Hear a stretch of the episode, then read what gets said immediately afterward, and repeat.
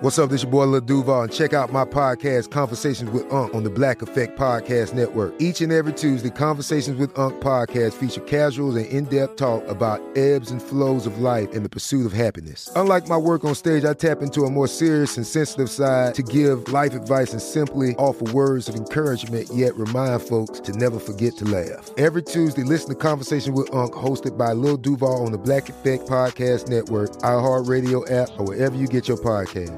Presented by AT&T. Connecting changes everything. This summer, click into cordless power with Memorial Day savings at the Home Depot. Tackle more than half an acre of grass with the convenience and gas like power of the Ryobi 40 volt battery powered mower. And keep your flower beds looking fresh with the 40 volt cordless string trimmer. Then clear leaves and debris with the 40 volt leaf blower. No cords, no gas, no hassle. Click into Memorial Day savings happening now at the Home Depot and on HomeDepot.com. How doers get more done. When you buy Kroger brand products, you feel like you're winning. That's because they offer proven quality at lower than low prices. In fact, we guarantee that you and your family will love how Kroger brand products taste, or you get your money back. So next time you're shopping for the family, look for delicious Kroger brand products because they'll make you all feel like you're winning. Shop now, in store, or online. Kroger, fresh for everyone. Walt Disney Studios has some pretty steep demands for movie theaters wanting to show Star Wars The Last Jedi. How do movie theater economics work? I'm Jonathan Strickland, and this is Tech Stuff Daily. When it comes to accounting, very few businesses are as opaque as the entertainment industry. You've probably heard tales of blockbuster films packing in a seemingly endless series of sold out houses, only to show a financial loss on paper. Things are slightly less mysterious on the movie theater side of the equation, but it's still a tiny bit confusing. The Mouse House is about to put the squeeze on movie theaters, perhaps even removing the incentive for smaller theaters from even carrying the next Star Wars film. First, Disney is demanding a 65% cut of ticket sales. This is pretty high. The average split between movie studios and theaters tends to be between 40 to 55%, according to the Wall Street Journal. Really big hits, ones that are most likely to pull in lots of crowds, may tip the scales at 60% share for the studio.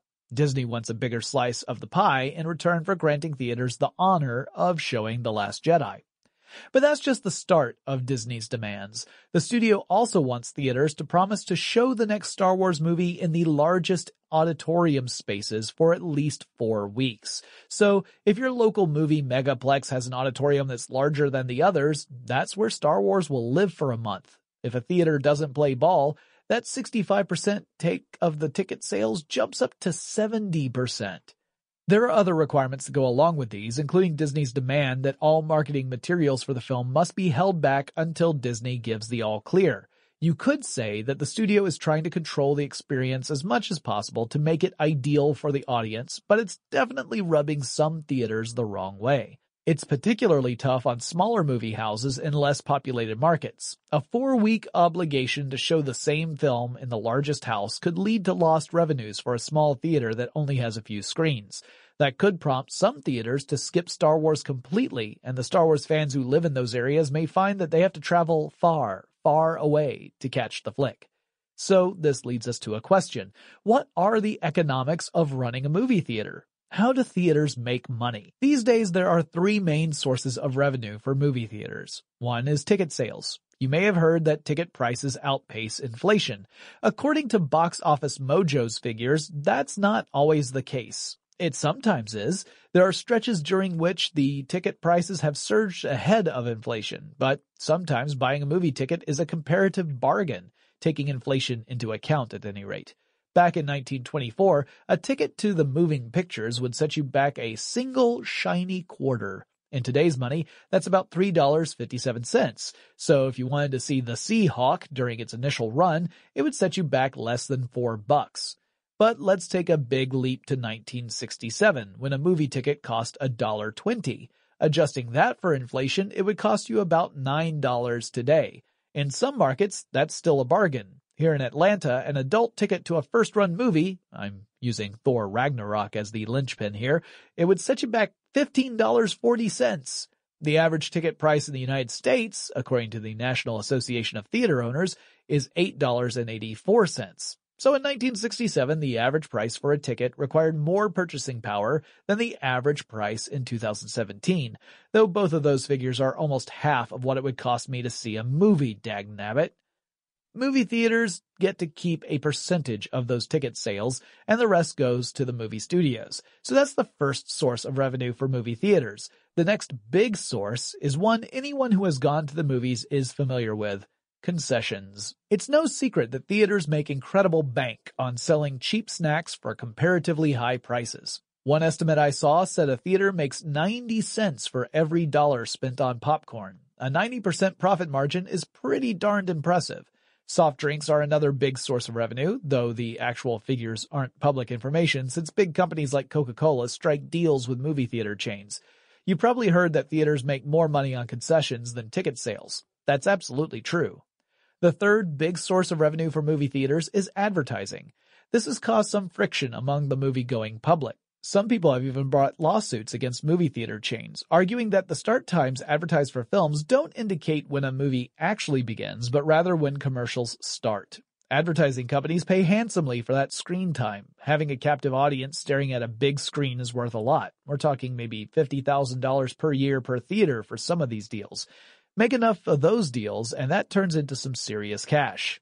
That being said, movie theaters have overhead that eats into revenue. That includes paying utilities, taxes, fees on space, and employee salaries. If Disney's move is a sign of things to come, will that mean higher ticket prices? Not necessarily, but it might mean you'll see more ads in theaters, and that concession combo could set you back a bit more. There's no business like it. No business I know.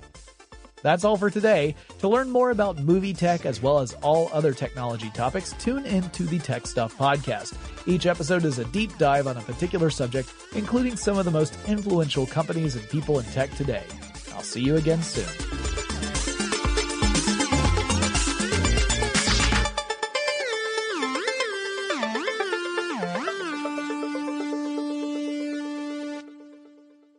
If a new house is on your wish list in the next five years, grow your savings faster and experience your dreams with an Ohio Homebuyer Plus account from Kemba Financial Credit Union. A savings account specifically designed to save for a new home where you can earn 7% APY, a $500 matching bonus, and a $1,500 mortgage closing cost credit. Learn more at Kemba.org. Offer expires March 31st, 2025. APY equals annual percentage yield. Restrictions apply. NMLS 292230. Equal housing lender. Federally insured by NCUA. This is Malcolm Gladwell from Revisionist History.